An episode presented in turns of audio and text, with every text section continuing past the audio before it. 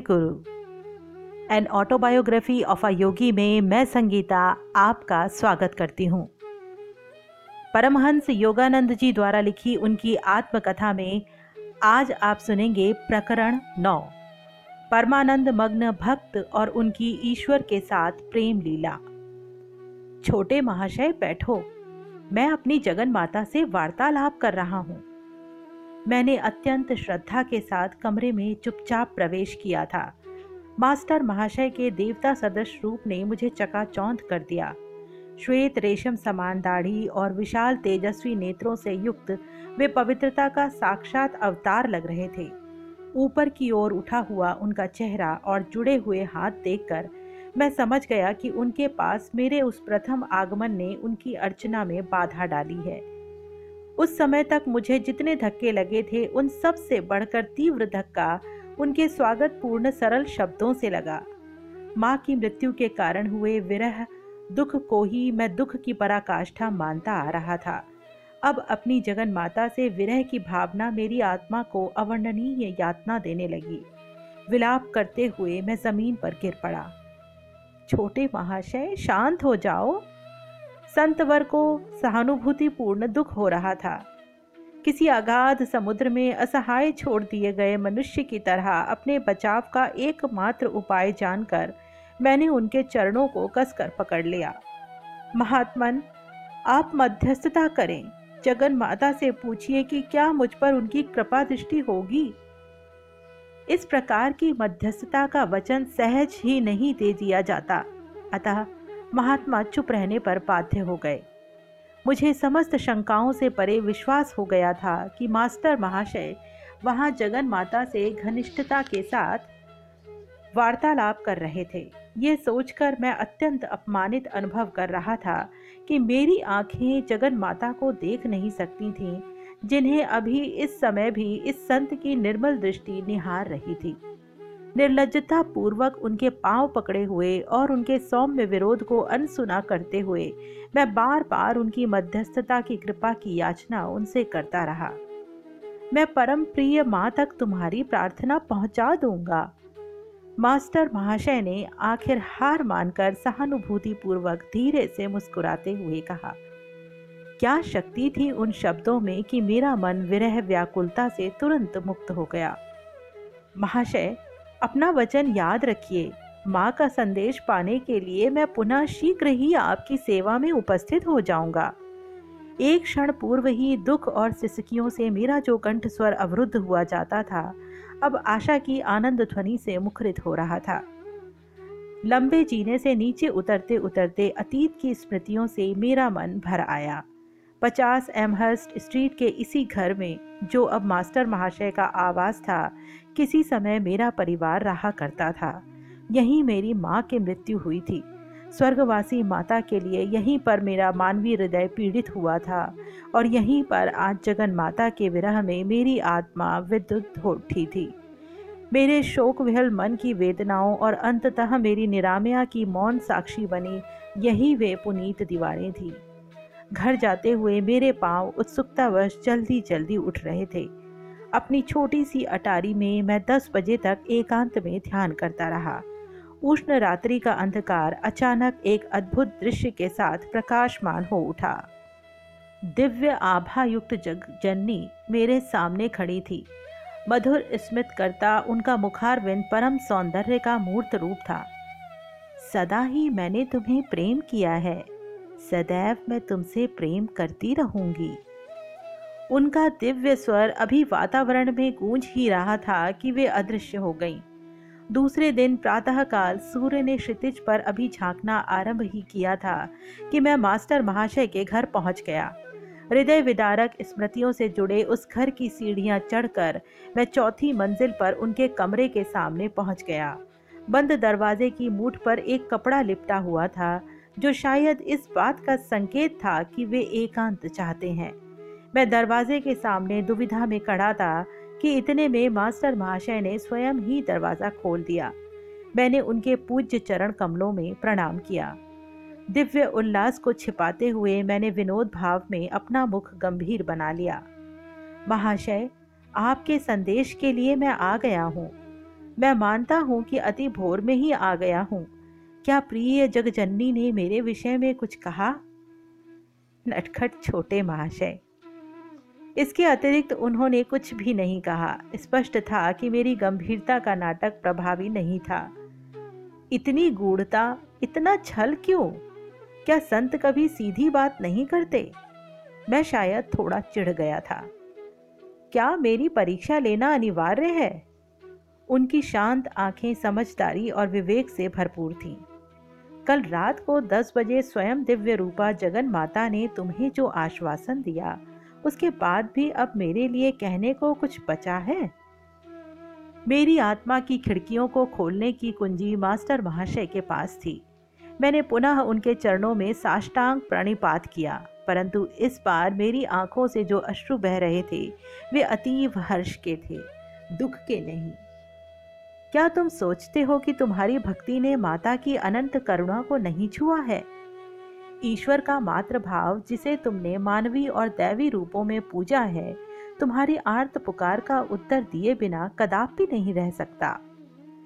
ये सीधे साधे संत कौन थे, जिनका परम सत्ता से किया गया छोटे से छोटा अनुरोध भी मधुर स्वीकृति पा जाता था? इस संसार के जीवन में उनकी भूमिका अत्यंत साधारण थी। जो मेरी दृष्टि में विनम्रता के सर्वश्रेष्ठ व्यक्ति के अनुरूप थी। एमहर्स स्ट्रीट के इस घर में मास्टर महाशय लड़कों के लिए एक छोटा सा हाई स्कूल चलाते थे। उनके मुख से कभी डांट फटकार का कोई शब्द नहीं निकलता था। उनका अनुशासन किसी नियम या छड़ी की वजह से नहीं था। इन सादगी युक्त कक्षाओं में सच्चा उच्चतर गणित सिखाया जाता था और सिखाया जाता था प्रेम का रसायन शास्त्र, जिसका पाठ्य पुस्तकों में कभी कोई उल्लेख भी नहीं मिल सकता। अगम्य प्रतीत होने वाले नीरस उपदेशों की अपेक्षा आध्यात्मिक संसर्ग के द्वारा ही वे अपने ज्ञान का प्रसार करते थे। जगजननी के विशुद्ध प्रेम में वे इतने चूर रहते थे कि मान अपमान की बाह्य औपचारिकताओं की ओर उनका कोई ध्यान ही नहीं रहता था। मैं तुम्हारा गुरु नहीं हूँ, तुम्हारे गुरु थोड़े समय बाद आएँगे। उन्होंने मुझसे कहा, उनके मार्गदर्शन में प्रेम और भक्ति के रूप में तुम्हें मिली ईश्वर की अनुभूतियाँ, उनके अगाध ज्ञान की अनुभूतियों में रूपांतरित हो जाएँगी।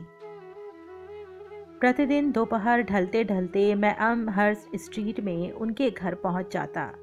मुझे मास्टर महाशय के उस दिव्य चषक की चाह रहती थी जो इतना लबालब भरा हुआ था कि उसकी बूंदें प्रतिदिन मेरे ऊपर छलकती थी। पहले कभी भी इतने भक्ति भाव से मैं नतमस्तक नहीं हुआ था। अब तो मास्टर महाशय के चरण स्पर्श से पुनीत हुई भूमि पर केवल चलने का अवसर मिलने को भी मैं अपना सौभाग्य मानने लगा। महाशय, कृपया इस चंपक माला को धारण कीजिए। मैंने ये खास आपके लिए बनाई है। एक दिन शाम को मैं अपनी पुष्पमाला हाथ में लिए उनके घर पहुँच गया। परंतु बार बार इस सम्मान को अस्वीकार करते हुए वे संकोच से पीछे हट गए। मेरे दुख का अनुभव करते हुए अंततः उन्होंने मुस्कुराते हुए उसे स्वीकार कर लिया। चूँकि हम दोनों ही माँ के भक्त हैं, इसलिए इस शरीर में वास करने वाली माँ के प्रति अपनी श्रद्धा के रूप में तुम वो माला इस देह मंदिर को पहना सकते हो। उनके विशाल स्वभाव में कहीं तनिक भी जगह नहीं थी कि अहंकार अपना पग जमा सके। कल हम मेरे गुरु के वास से सदा के लिए धन्य हुए दक्षिणेश्वर के काली मंदिर चलेंगे। मास्टर महाशय ईसा सदस्य गुरु श्री राम कृष्ण परमहंस के शिष्य थे। अगले दिन सुबह दक्षिणेश्वर तक की चार मील की यात्रा हमने नाव से तय की। काली के नौ गुंबदों वाले मंदिर में हमने प्रवेश किया, जहाँ माँ काली और शिव की मूर्ति अति कौशल से निर्मित चांदी के चमकदार सहस्त्रदल कमल पर विराजमान है। मास्टर महाशय आनंद से प्रफुल्लित हो उठे। वे अपनी प्रियतम माँ के साथ अथक प्रेम लीला में मग्न थे। जैसे जैसे वे माँ का नाम जपते जा रहे थे, मेरा आनंदित मन मानो, उस सहस्त्र दल कमल की तरह ही सहस्त्र धाराओं में फूट पड़ रहा था। कुछ देर बाद हम दोनों उस पुण्य भूमि में टहलते टहलते झाऊ के झुरमुट में जाकर रुक गए। इस पेड़ की विशेषता स्वरूप इससे झरने वाला मधुर रस मानो, मास्टर महाशय से झरते अमृत का प्रतीक था। उनका नाम जब चलता ही जा रहा था। झाऊ के गुलाबी परदार पुष्पों के बीच मैं घास पर सख्त, निश्चल शरीर से बैठा रहा।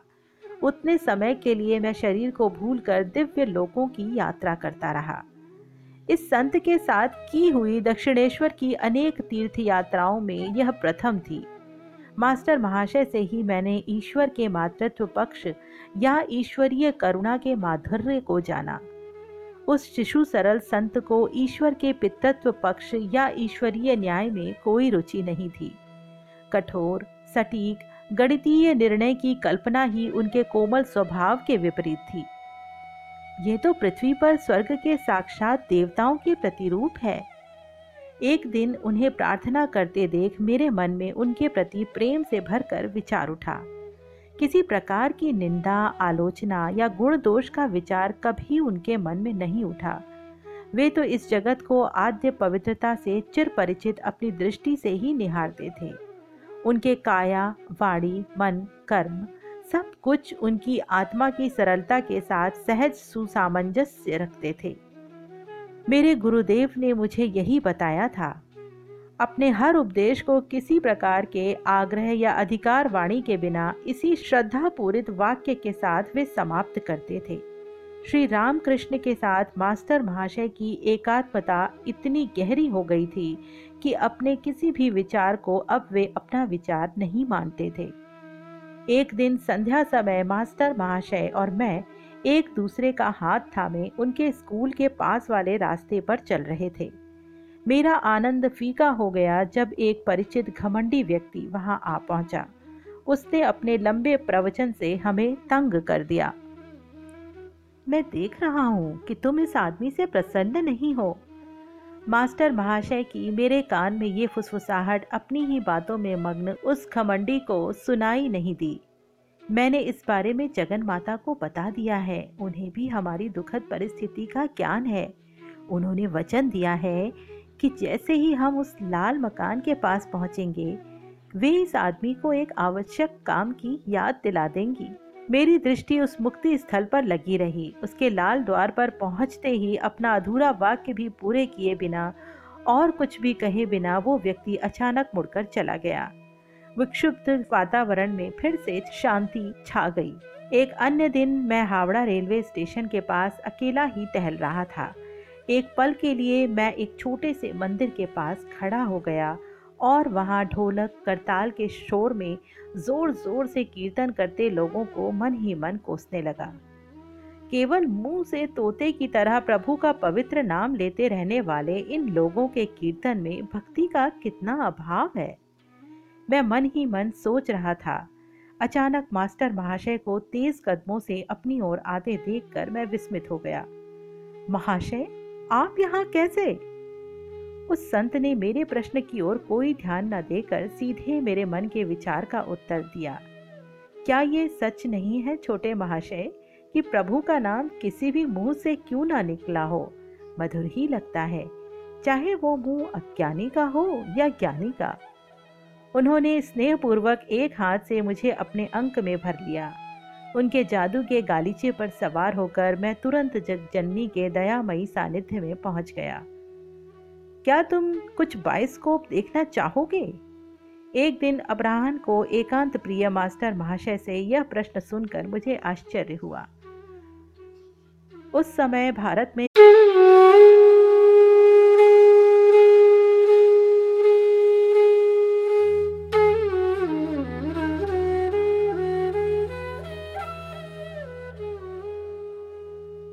जय गुरु। An autobiography of a Yogi में मैं संगीता आपका स्वागत करती हूँ। परमहंस योगानंद जी द्वारा लिखी उनकी आत्मकथा में आज आप सुनेंगे प्रकरण नौ। परमानंद मग्न भक्त और उनकी ईश्वर के साथ प्रेम लीला। छोटे महाशय बैठो, मैं अपनी जगन माता से वार्तालाप कर रहा हूँ। मैंने अत्यंत श्रद्धा के साथ कमरे में चुपचाप प्रवेश किया था। मास्टर महाशय के देवता सदृश रूप ने मुझे चकाचौंध कर दिया। श्वेत रेशम समान दाढ़ी और विशाल तेजस्वी नेत्रों से युक्त वे पवित्रता का साक्षात अवतार लग रहे थे। ऊपर की ओर उठा हुआ उनका चेहरा और जुड़े हुए हाथ देखकर मैं समझ गया कि उनके पास मेरे उस प्रथम आगमन ने उनकी अर्चना में बाधा डाली है। उस समय तक मुझे जितने धक्के लगे थे, उन सबसे बढ़कर तीव्र धक्का उनके स्वागत पूर्ण सरल शब्दों से लगा। माँ की मृत्यु के कारण हुए विरह दुख को ही मैं दुख की पराकाष्ठा मानता आ रहा था। अब अपनी जगन माता से विरह की भावना मेरी आत्मा को अवर्णनीय यातना देने लगी। विलाप करते हुए मैं ज़मीन पर गिर पड़ा। छोटे महाशय, शांत हो जाओ। संतवर को सहानुभूतिपूर्ण दुख हो रहा था। किसी अगाध समुद्र में असहाय छोड़ दिए गए मनुष्य की तरह अपने बचाव का एकमात्र उपाय जानकर मैंने उनके चरणों को कसकर पकड़ लिया। महात्मन, आप मध्यस्थता करें। जगन माता से पूछिए कि क्या मुझ पर उनकी कृपा दृष्टि होगी? इस प्रकार की मध्यस्थता का वचन सहज ही नहीं दे दिया जाता। अतः महात्मा चुप रहने पर बाध्य हो गए।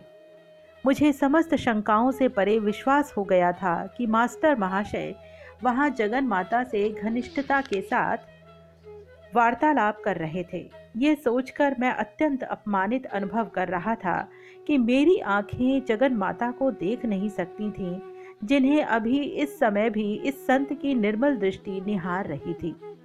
निर्लजता पूर्वक उनके पाँव पकड़े हुए और उनके सौम्य विरोध को अनसुना करते हुए, मैं बार बार उनकी मध्यस्थता की कृपा की याचना उनसे करता रहा।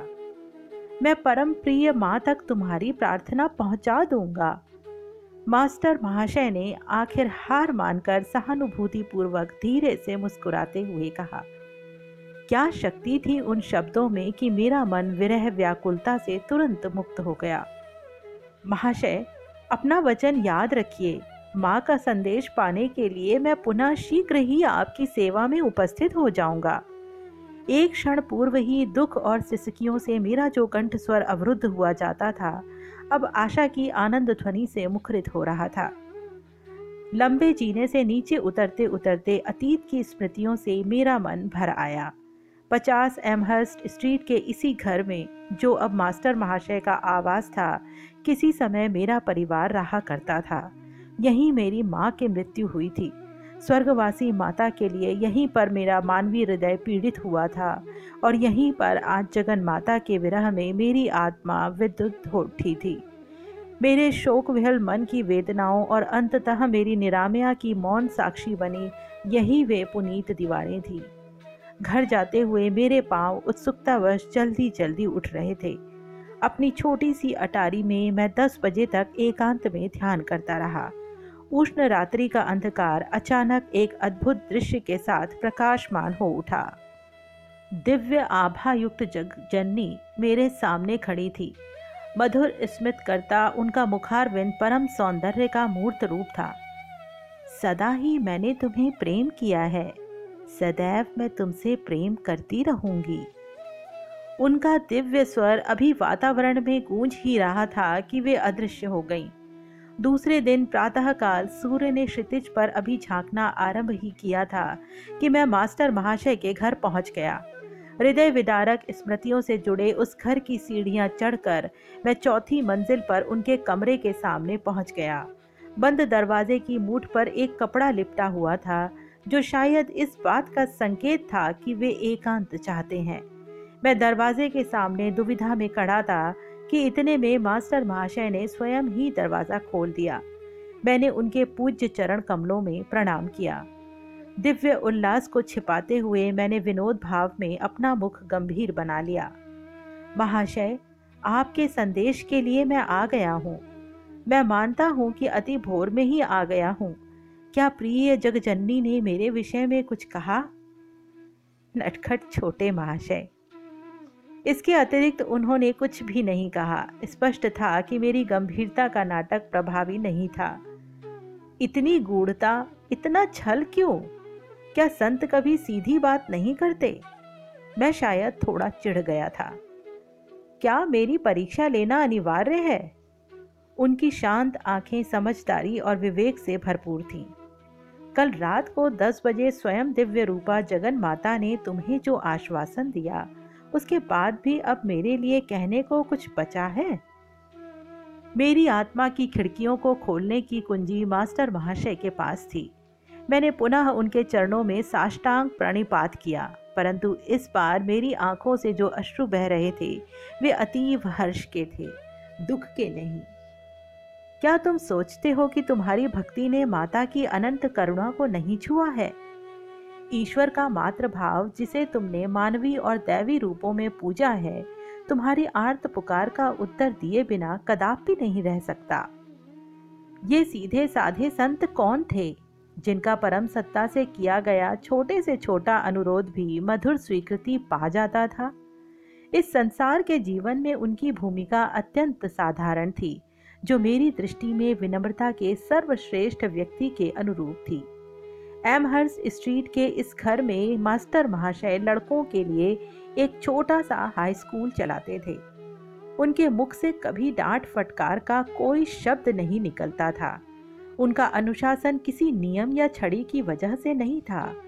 इन सादगी युक्त कक्षाओं में सच्चा उच्चतर गणित सिखाया जाता था और सिखाया जाता था प्रेम का रसायन शास्त्र, जिसका पाठ्य पुस्तकों में कभी कोई उल्लेख भी नहीं मिल सकता। अगम्य प्रतीत होने वाले नीरस उपदेशों की अपेक्षा आध्यात्मिक संसर्ग के द्वारा ही वे अपने ज्ञान का प्रसार करते थे। जगजननी के विशुद्ध प्रेम में वे इतने चूर रहते थे कि मान अपमान की बाह्य औपचारिकताओं की ओर उनका कोई ध्यान ही नहीं रहता था। मैं तुम्हारा गुरु नहीं हूँ। तुम्हारे गुरु थोड़े समय बाद आएँगे। उन्होंने मुझसे कहा, उनके मार्गदर्शन में प्रेम और भक्ति के रूप में तुम्हें मिली ईश्वर की अनुभूतियाँ, उनके अगाध ज्ञान की अनुभूतियों में रूपांतरित हो जाएँगी। प्रतिदिन दोपहर ढलते ढलते मैं अम हर्स स्ट्रीट में उनके घर पहुँच जाता। मुझे मास्टर महाशय के उस दिव्य चषक की चाह रहती थी जो इतना लबालब भरा हुआ था कि उसकी बूंदें प्रतिदिन मेरे ऊपर छलकती थी। पहले कभी भी इतने भक्ति भाव से मैं नतमस्तक नहीं हुआ था। अब तो मास्टर महाशय के चरण स्पर्श से पुनीत हुई भूमि पर केवल चलने का अवसर मिलने को भी मैं अपना सौभाग्य मानने लगा। महाशय, कृपया इस चंपक माला को धारण कीजिए। मैंने ये खास आपके लिए बनाई है। एक दिन शाम को मैं अपनी पुष्पमाला हाथ में लिए उनके घर पहुँच गया। परंतु बार बार इस सम्मान को अस्वीकार करते हुए वे संकोच से पीछे हट गए। मेरे दुख का अनुभव करते हुए अंततः उन्होंने मुस्कुराते हुए उसे स्वीकार कर लिया। चूँकि हम दोनों ही माँ के भक्त हैं, इसलिए इस शरीर में वास करने वाली माँ के प्रति अपनी श्रद्धा के रूप में तुम वो माला इस देह मंदिर को पहना सकते हो। उनके विशाल स्वभाव में कहीं तनिक भी जगह नहीं थी कि अहंकार अपना पग जमा सके। कल हम मेरे गुरु के वास से सदा के लिए धन्य हुए दक्षिणेश्वर के काली मंदिर चलेंगे। मास्टर महाशय ईसा सदस्य गुरु श्री राम कृष्ण परमहंस के शिष्य थे। अगले दिन सुबह दक्षिणेश्वर तक की चार मील की यात्रा हमने नाव से तय की। काली के नौ गुंबदों वाले मंदिर में हमने प्रवेश किया, जहाँ माँ काली और शिव की मूर्ति अति कौशल से निर्मित चांदी के चमकदार सहस्त्रदल कमल पर विराजमान है। मास्टर महाशय आनंद से प्रफुल्लित हो उठे। वे अपनी प्रियतम माँ के साथ अथक प्रेम लीला में मग्न थे। जैसे जैसे वे माँ का नाम जपते जा रहे थे, मेरा आनंदित मन मानो, उस सहस्त्र दल कमल की तरह ही सहस्त्र धाराओं में फूट पड़ रहा था। कुछ देर बाद हम दोनों उस पुण्य भूमि में टहलते टहलते झाऊ के झुरमुट में जाकर रुक गए। इस पेड़ की विशेषता स्वरूप इससे झरने वाला मधुर रस मानो, मास्टर महाशय से झरते अमृत का प्रतीक था। उनका नाम जब चलता ही जा रहा था। झाऊ के गुलाबी परदार पुष्पों के बीच मैं घास पर सख्त, निश्चल शरीर से बैठा रहा। उतने समय के लिए मैं शरीर को भूलकर दिव्य लोकों की यात्रा करता रहा। इस संत के साथ की हुई दक्षिणेश्वर की अनेक तीर्थ यात्राओं में यह प्रथम थी। मास्टर महाशय से ही मैंने ईश्वर के मातृत्व पक्ष या ईश्वरीय करुणा के माधुर्य को जाना। उस शिशु सरल संत को ईश्वर के पितृत्व पक्ष या ईश्वरीय न्याय में कोई रुचि नहीं थी। कठोर, सटीक, गणितीय निर्णय की कल्पना ही उनके कोमल स्वभाव के विपरीत थी। यह तो पृथ्वी पर स्वर्ग के साक्षात देवताओं के प्रतिरूप है। एक दिन उन्हें प्रार्थना करते देख मेरे मन में उनके प्रति प्रेम से भरकर विचार उठा। किसी प्रकार की निंदा, आलोचना या गुण दोष का विचार कभी उनके मन में नहीं उठा। वे तो इस जगत को आद्य पवित्रता से चिर परिचित अपनी दृष्टि से ही निहारते थे। उनके काया, वाणी, मन, कर्म सब कुछ उनकी आत्मा की सरलता के साथ सहज सुसामंजस्य रखते थे।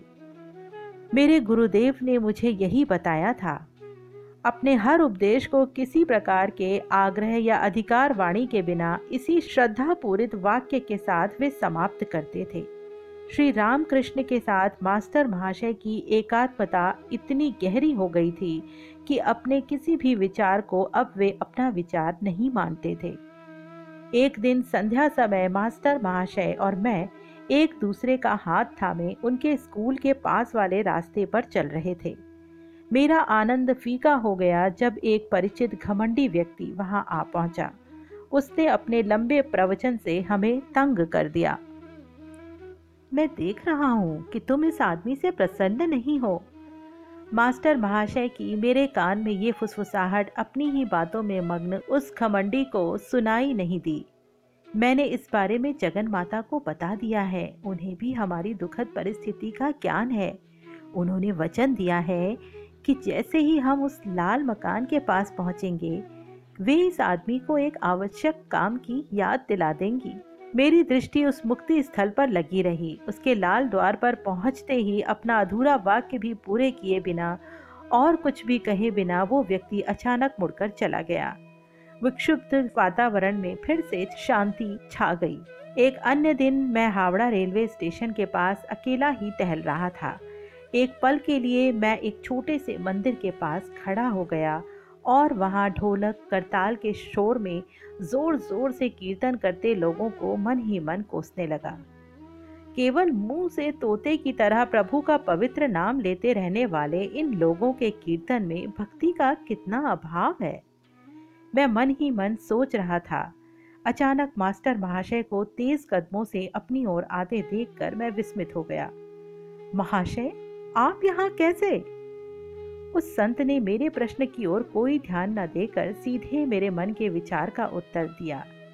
क्या ये सच नहीं है छोटे महाशय, कि प्रभु का नाम किसी भी मुँह से क्यों ना निकला हो? मधुर ही लगता है। चाहे वो मुँह अज्ञानी का हो या ज्ञानी का। उन्होंने स्नेहपूर्वक एक हाथ से मुझे अपने अंक में भर लिया। उनके जादू के गालीचे पर सवार होकर मैं तुरंत जगजननी के दयामयी सानिध्य में पहुँच गया। क्या तुम कुछ बाइस्कोप देखना चाहोगे? एक दिन अब्राहन को एकांत प्रिय मास्टर महाशय से यह प्रश्न सुनकर मुझे आश्चर्य हुआ। उस समय भारत में चलचित्र को बाइस्कोप कहते थे। मैं सहमत हो गया। किसी भी कारण से क्यों ना हो, उनके सानिध्य में रहने का आनंद मेरे लिए पर्याप्त था। द्रुत गति से चलते हुए थोड़ी ही देर में हम कोलकाता विश्वविद्यालय के सामने स्थित बगीचे में पहुँच गए। मास्टर महाशय ने दीघी यानी जलकुंड के पास स्थित एक बेंच की ओर इशारा किया।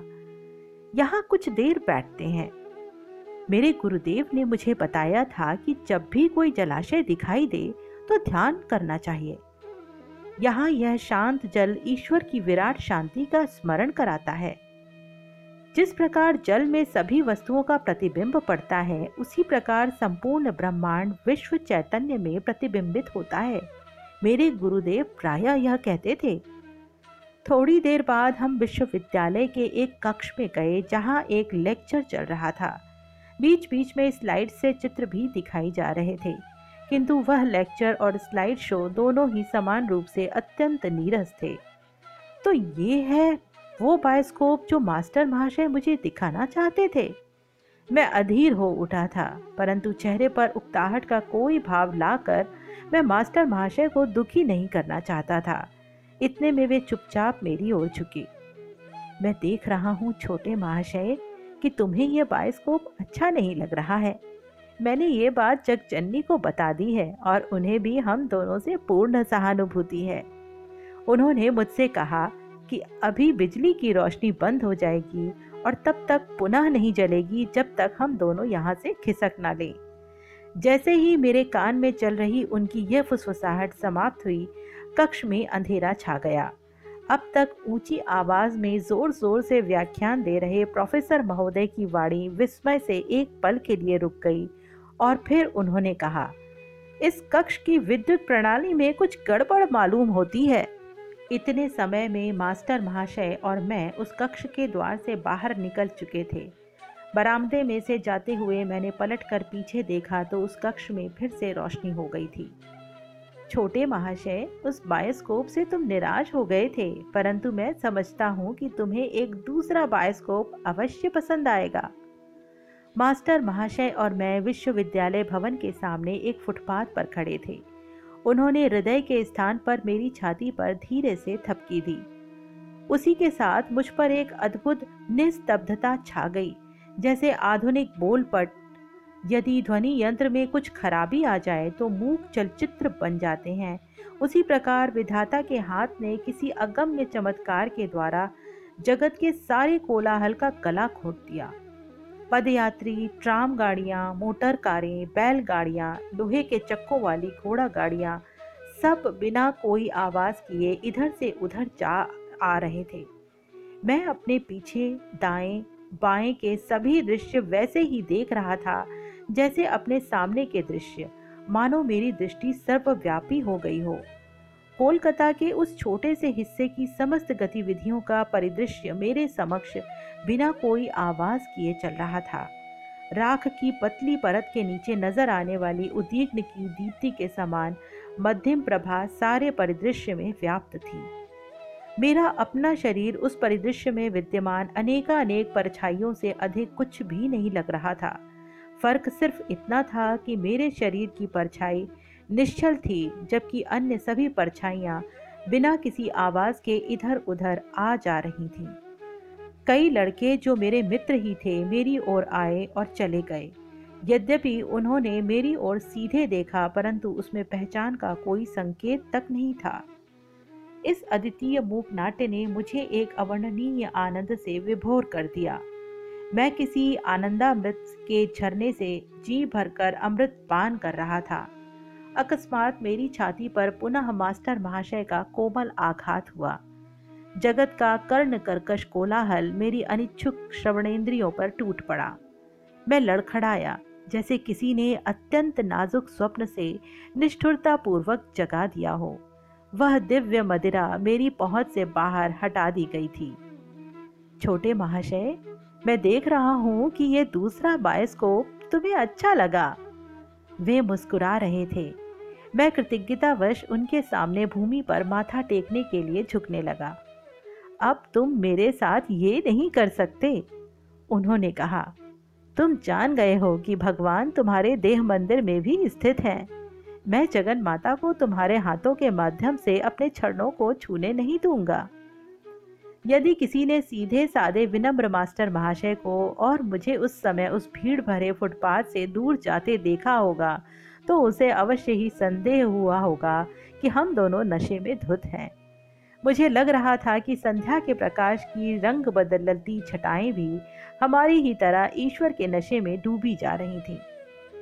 तुच्छ शब्दों में उनकी महत्व कृपा का वर्णन करने का प्रयास करते हुए ये विचार मेरे मन में आए बिना नहीं रहता कि क्या मास्टर महाशय और अन्य संत जनों को जिनसे मैं मिला था उस समय यह ज्ञात होगा कि अनेक वर्षों परांत मैं एक पाश्चात्य देश में बैठकर उनके भगवत भक्ति रस से ओतप्रोत जीवन की गाथाएँ लिखूँगा। उन्हें इसका पूर्व ज्ञान हो तो मुझे कोई आश्चर्य नहीं होगा, ना ही मैं सोचता हूँ कि मेरे पाठकों को होगा जो यहाँ तक मेरे साथ रहे हैं। सभी धर्मों के संतों ने ईश्वर को दिव्य प्रियतम मानकर उस सरल आधार पर ईश्वर साक्षात्कार प्राप्त किया है। चूँकि परब्रह्म निर्गुण और अचिंत्य है, इसलिए मानवीय विचार और आकांक्षा ने सदा ही उसे जगन माता का रूप दिया। साकार, सगुण, ईश्वर और निराकार, निर्गुण ब्रह्म के मतों का संयोग हिंदू विचारधारा की प्राचीन उपलब्धि है, जिसका प्रतिपादन वेदों और भगवत गीता में किया गया है। परस्पर विरोधी विचारों का ये मिलाप हृदय और बुद्धि दोनों को ही संतुष्ट करता है। भक्ति और ज्ञान मूलतः एक ही हैं। प्रपत्ति, यानी ईश्वर में आश्रय लेना और शरणागति, यानी ईश्वरीय अनुकंपा के प्रति संपूर्ण समर्पण भाव, वस्तुतः सर्वोच्च ज्ञान के पथ हैं। मास्टर महाशय एवं अन्य सभी संतों की विनम्रता का इस बोध से उपजती है कि वे पूर्णतः उस ईश्वर पर निर्भर हैं, जो एकमात्र जीविताधार और एकमात्र विधाता है। चूँकि ईश्वर का स्वरूप ही आनंद है, अतः ईश्वर के साथ तदात्म होने वाला या उसमें मग्न होने वाला मनुष्य सहज ही असीम आनंद को अनुभव करता है। आनंद उन सब चीज़ों में सर्वप्रथम और सर्वोपरि है, जिनके लिए आत्मा और इच्छा शक्ति तड़पती है। सभी युगों के संतों ने शिशु सुलभ भाव से जगन माता को प्राप्त किया और उन सभी ने कहा कि उन्होंने सदा ही जगन माता को उनके साथ खेलते पाया। मास्टर महाशय के जीवन में महत्वपूर्ण और महत्वहीन अवसरों पर भी इस दिव्य खेल की अभिव्यक्तियाँ स्पष्ट हुई। ईश्वर की दृष्टि में कुछ भी छोटा या बड़ा नहीं होता। यदि छोटे से परमाणु को बनाने में ईश्वर ने अपनी अतिशय सूक्ष्म दर्शिता के औचित्य को ना लगाया होता तो क्या आकाश, अभिजित और स्वाति नक्षत्रों जैसी गौरवशाली रचनाओं को धारण कर पाता। महत्वपूर्ण और महत्वहीन का भेद प्रभु के लिए निश्चय ही अज्ञात है कि कहीं एक सुई के अभाव में पूरा ब्रह्मांड ही डह जाए। अध्याय नौ, यही समाप्त हुआ। सुनते रहिए an autobiography of a Yogi, मेरे यानी संगीता के साथ। जय गुरु।